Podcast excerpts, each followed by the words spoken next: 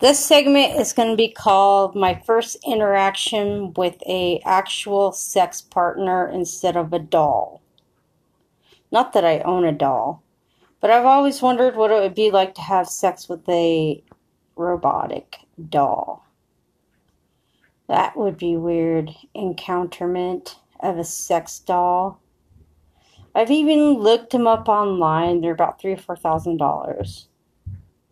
Hit me up if you like this. I don't know if a lot of men or a lot of women are not turning to partners and humans anymore and wanting sex dolls to complete their fantasies.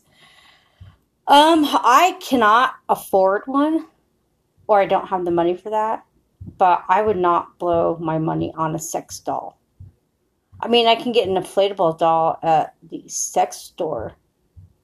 But we're going to talk about that tonight. Stay tuned.